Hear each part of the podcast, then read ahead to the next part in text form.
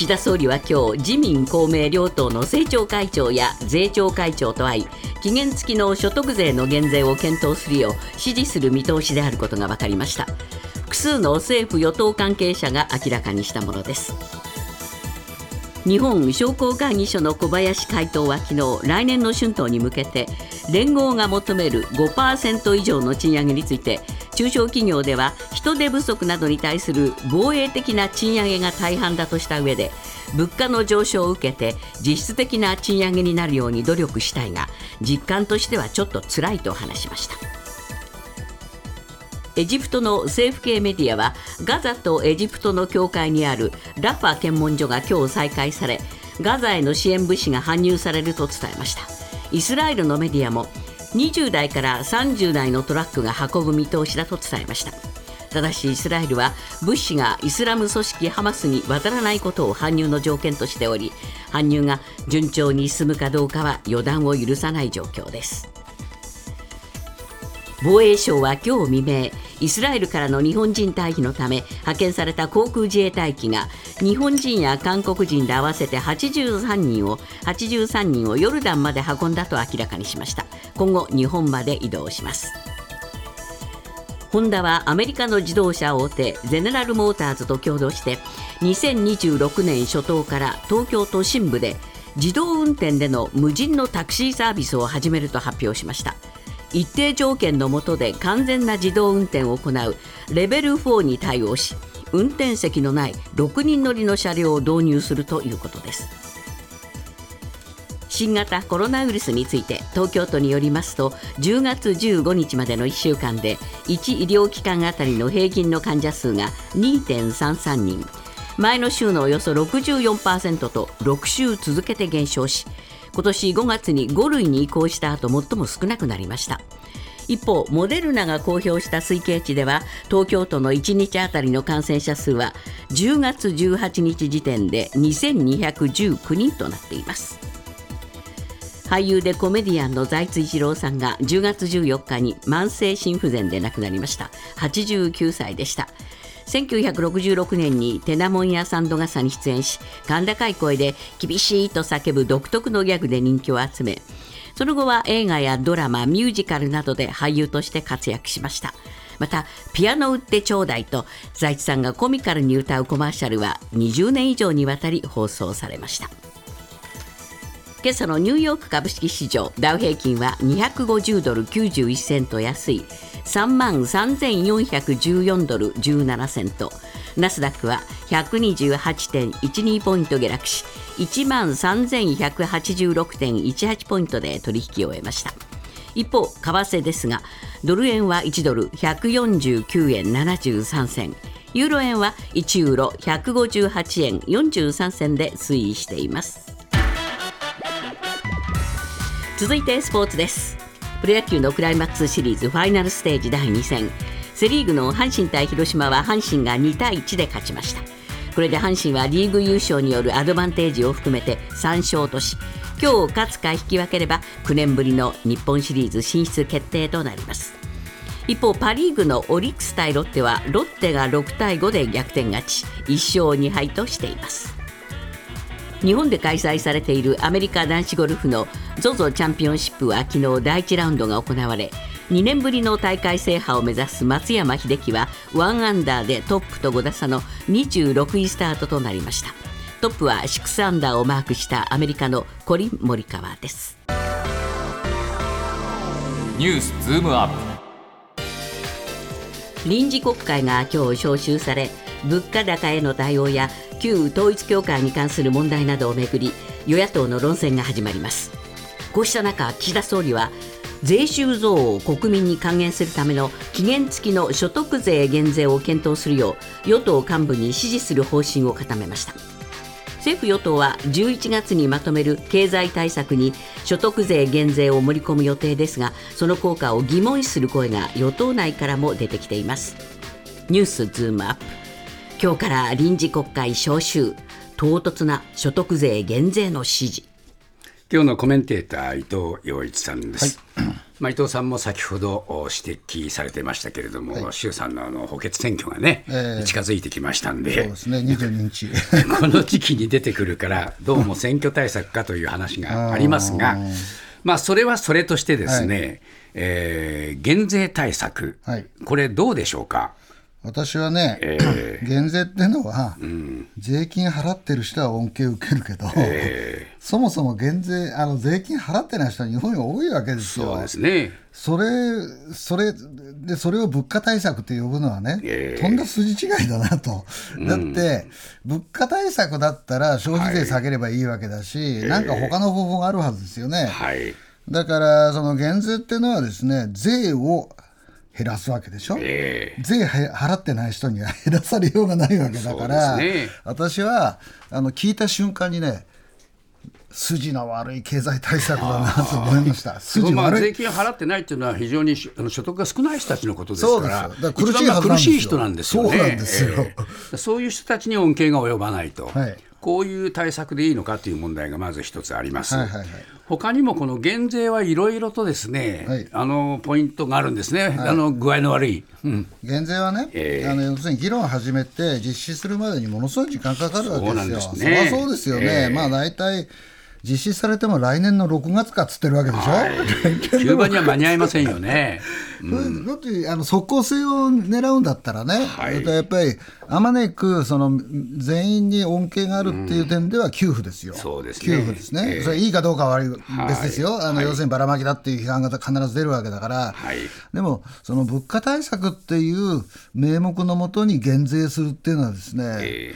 いかんなと、僕私は思いますけどね。それとまあこの期限付きっていうのがくっついてるんですよね。ででね、これ、期限つけたってね、すぐにね、戻されるわけないわけだから、まあなんはいそうするとね、何が起きるかっていうと、あの所得税払っている、えまあ、比較的所得の高い人たちの減税が長期化するってことですよ。そうですね。はいはい。長あのすぐあの法裁法改正ができなくなるわけなのね、そうするとそれが公平かっていう話になりますよね。そうですね。はい。えーまあそれとどうでしょうかね、えー政府は増税も歌ってるわけですよね、防衛力強化に向けたはい財源の一部として、やっぱり、えー税を上げようじゃないかって話も出てきてるわけですね。これとの整合性どうだからね、ブレーキ踏みながらね、アクセルかけてるようなもんなんですよ。ね。これはね、ええ。車どっちに進んでいいか分かんなくなりますよ、これは。はい。だから私はね、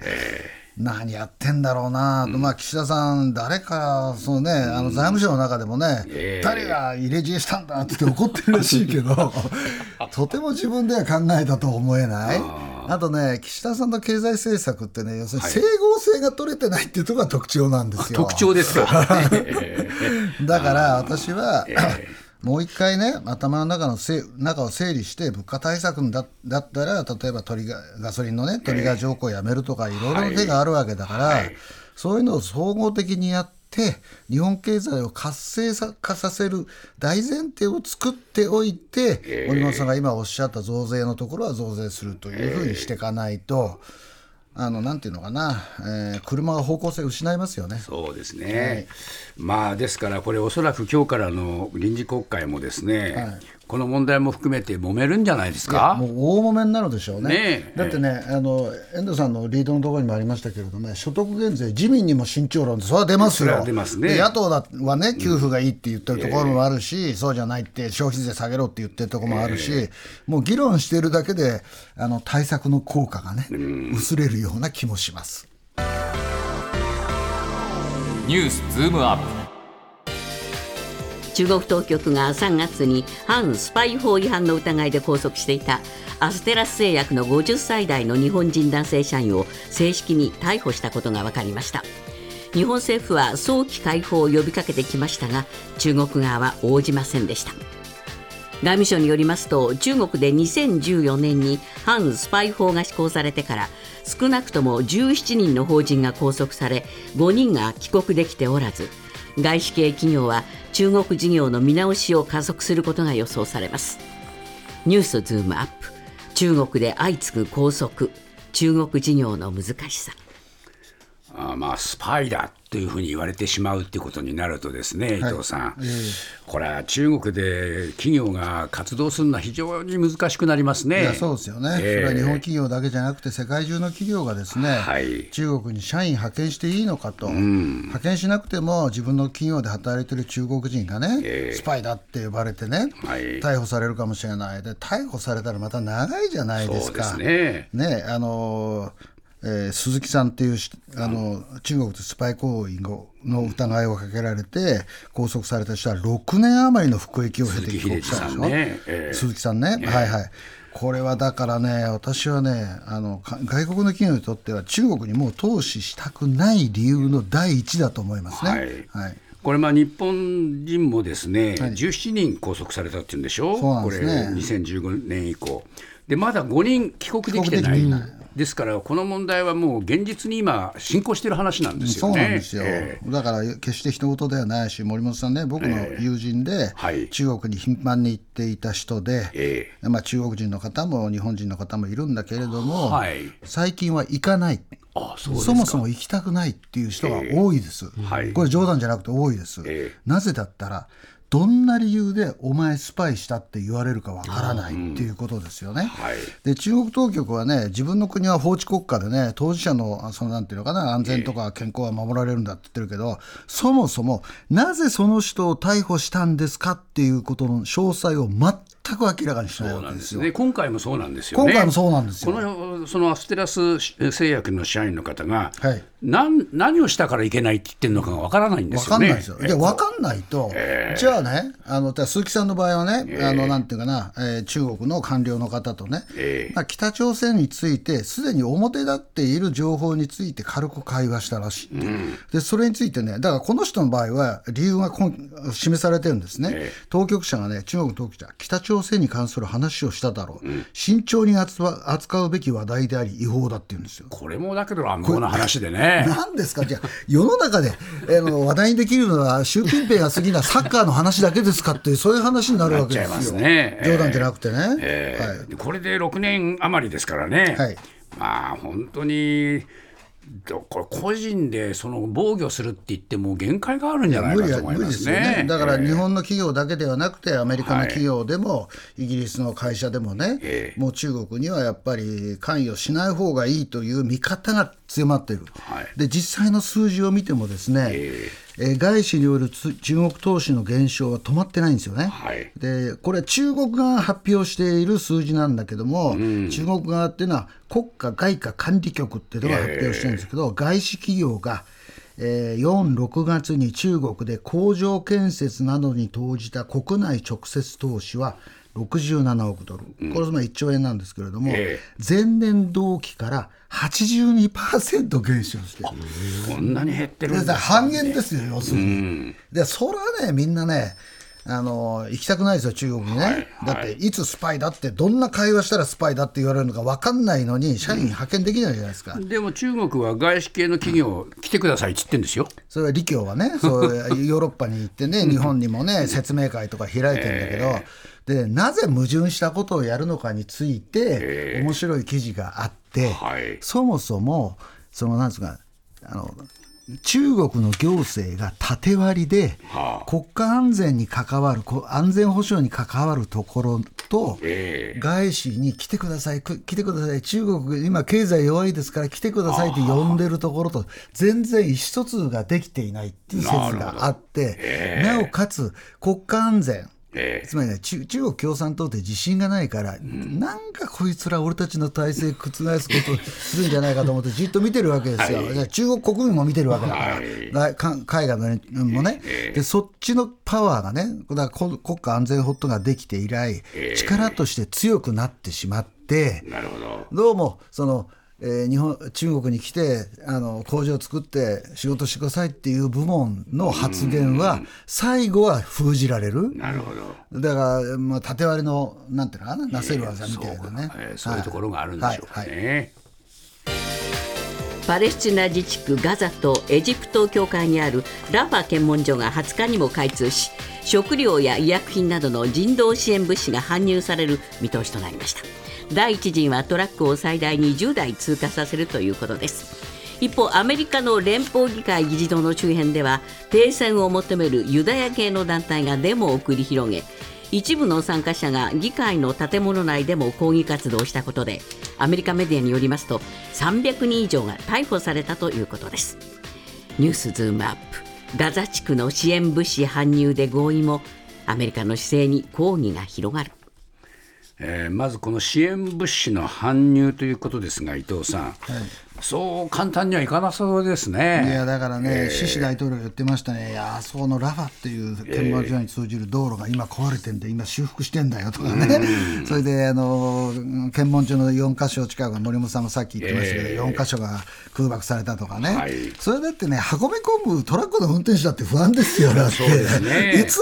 空爆あるかわからないのにね、20代であろうと動かすのは、それは何十人って人が必要なわけだから。はいでしかもその搬入してもそれどうやって分配するんだって話になりますよね。そうですね。だからそのガザにはせ政府みたいな機能を果たしてるのはハマスしかいないので、結局はハマスのものになっちゃうんじゃないかみたいな話もあるしね、えそれはやっぱり相当な困難が伴いますよね。そうですね、もう150台以上トラックが集まってるっていうんだけども、はいまあ20台ぐらいずつこう中に入れようという、こういう計画なんでしょう。いや、私はね、いやいや、やらないよりやる方がいいに決まってるんだけど、砂漠の一滴じゃないですかね、水一滴ですよ、だってそうですね。220万の人はね、水や食料や電気がないって言ってるのにね、はい。そもそもこのトラックには燃料詰め込詰め込まれてないらしいですよ。あそうですると病院のね、発電どうすんだって話ですよね。そうですね。だから結局ね、こうなんていうのかな、あの20代入ったって、僕はあんまり効果はないし、しかもね、こうそのなんていうの生活するのに必要なものってずっと必要なわけじゃないですか。水だってはい。電気だって食料だってね、じゃあ毎日100台ずつ入れたってまだ大変なのに、まあとりあえず20台だけ入れますっていうのはね、国際社会に対するポーズ以外の何者でもないと私見てますけどね。そうですね。はいまあ、アメリカは一生懸命そういう形で人道支援のお旗を振ってるんだと、はい。い、うことをアピールしたいんだと思いますけれども、なかなかうまくいかないと、はいはい。で逆に言えば、あーこのイスラエルとアメリカを一体化して、えー反発が広がると、こういう構図に少しなってきましたね。バイデンさんはね、ええあの賭けに出てあの、イスラエルに行ったわけだけれども、まあ、あのいろいろありますよね。あの、ほ病院が爆発したのはなぜかということについてね、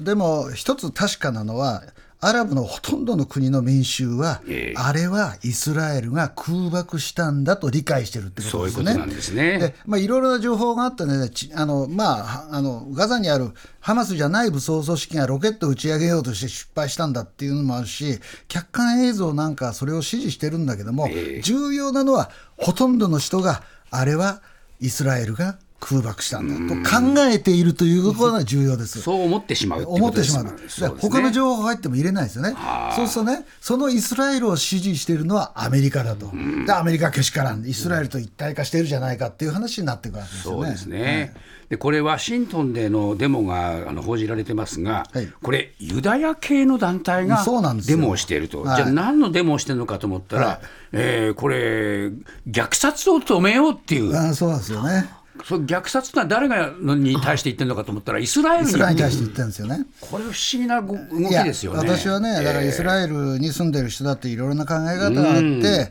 自分たちも虐殺の歴史の中で生きてきたと、そんなことを他の民族に対してすべきではないと、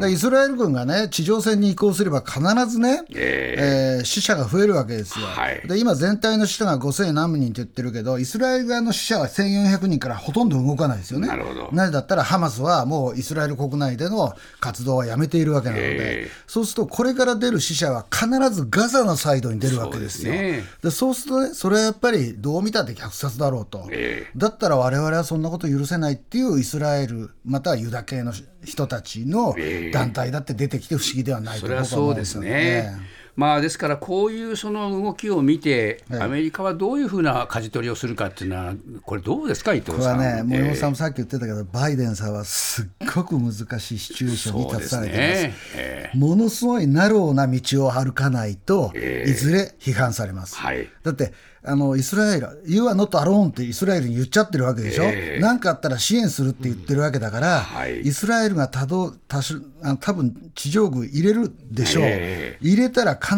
ず世界的な批判が起きる、ええ。でもそのイスラエルをアメリカは支持し続ける、ただしやるんだったら、抑えてやるよということを言っているに過ぎないわけですよ。そうなんですよね、それはだけど、実現不不不可能なそれはね要求、注文ですよね。あのね、イスラエルってアメリカの意思も無視してきて、あのあの植民もしてきてるしね、はいだからね、うまくアメリカを利用しながら自分に有利なことをしてきてるのがイスラエルの歴史なので、え私はバイデンさんはイスラエルに翻弄されるのではないかと思ってるんですけどね。もっとプールのスポットライト。誰一人取り残さない社会をキーワードに。ゲストをお招きしながら勉強するやつ。みんなで考えてゆこうスポットライト。毎週日曜夜11時配信スタート。